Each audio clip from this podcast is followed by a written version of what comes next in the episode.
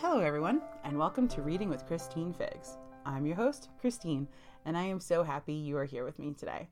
In my best NSYNC voice, Merry Christmas, Happy Holidays. okay, I'm not a singer, but if you couldn't tell already, it's basically Christmas. And if you know me personally, you know that Mariah Carey, well, she doesn't have anything on me with being the queen of Christmas. It's my holiday. And I will admit the obsession is a bit ridiculous, but I've actually never really read a Christmas story. You know, any of those books you see in the bookstores now for the month of December where there's a woman on the cover in a beautiful red coat, or maybe a guy carrying down a freshly cut Christmas tree. Yeah, I never thought to pick one up. But in this episode, we will be talking about my most recent read, Kiss Her Once for Me by Alison Cochrum, my first official Christmas story. The description goes like this one year ago, recent Portland transplant Ellie Oliver had her dream job in animation and a Christmas Eve meet cute with a woman at a bookstore that led her to fall in love over the course of a single night. But after a betrayal the next morning and the loss of her job soon after, she finds herself adrift, alone, and desperate for money.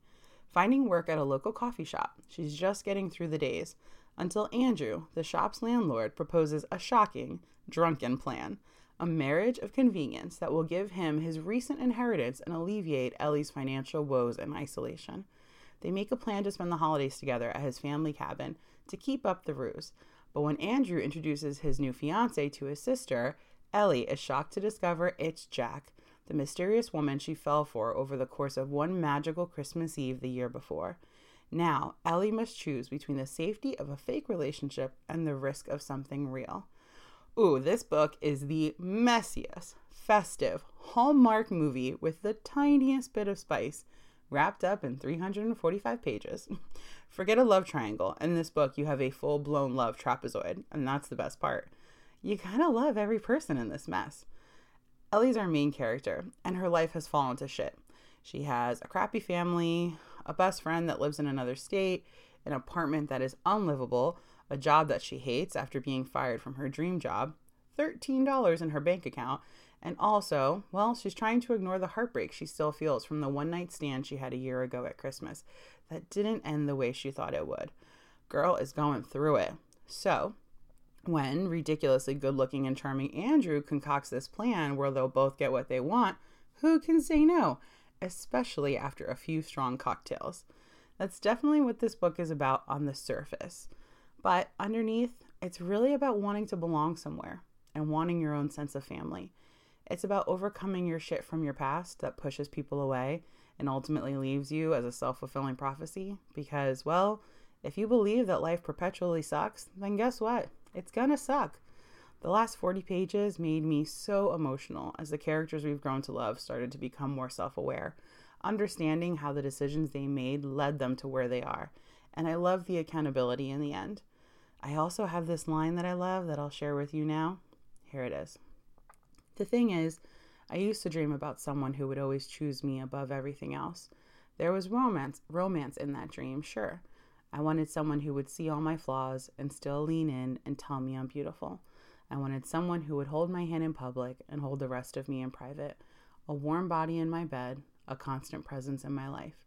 I wanted someone who would see the whole mess of me all the feelings and the perfectionism and the desire for control, and the shape of my heart and the ache of my dreams, the wild and perfect hunger of me, and the fear that keeps me from ever feeling full, and wouldn't get freaked out or turned off.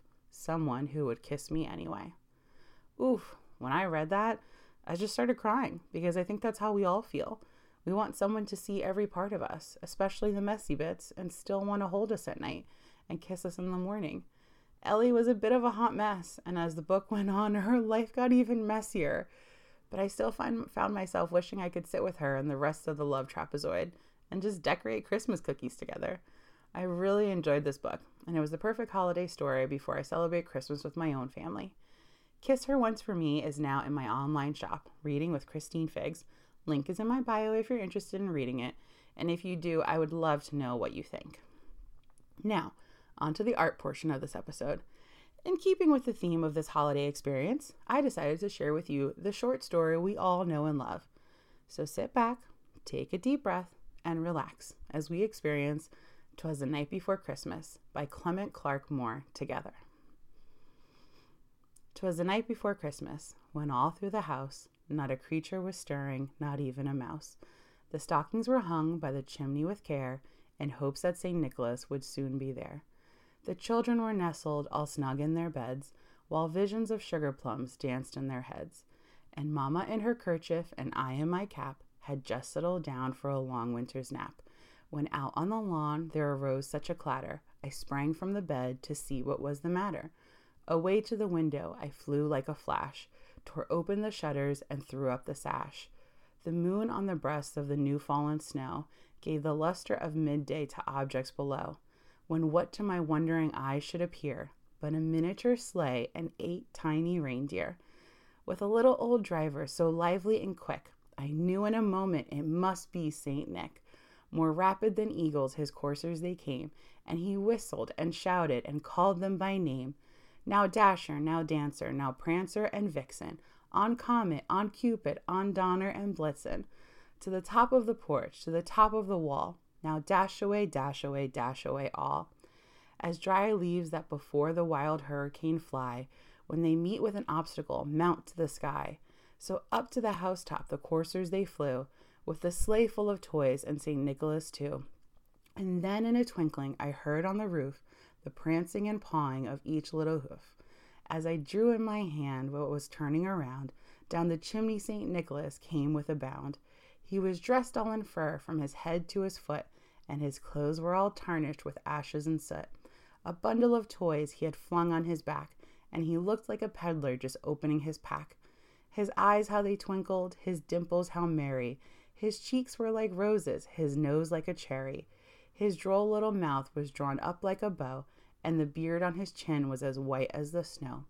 The stump of a pipe he held tight in his teeth, and the smoke it encircled his re- encircled his head like a wreath. He had a broad face and a little round belly that shook when he laughed like a bowl full of jelly. He was chubby and plump, a right jolly old elf, and I laughed when I saw him in spite of myself. A wink of his eye and a twist of his head soon gave me to know I had nothing to dread. He spoke not a word, but went straight to his work, and filled all the stockings, and turned with a jerk, and laying his finger aside of his nose, and giving a nod, up the chimney he rose.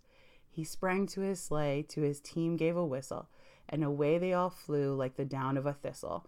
But I heard him exclaim, as he drove out of sight, Happy Christmas to all, and to all a good night. All right, my loves, that's all for now. I hope you've enjoyed this episode and you stay tuned for the next one, where I talk about one of my recent reads, Mexican Gothic by Silvia Moreno Garcia.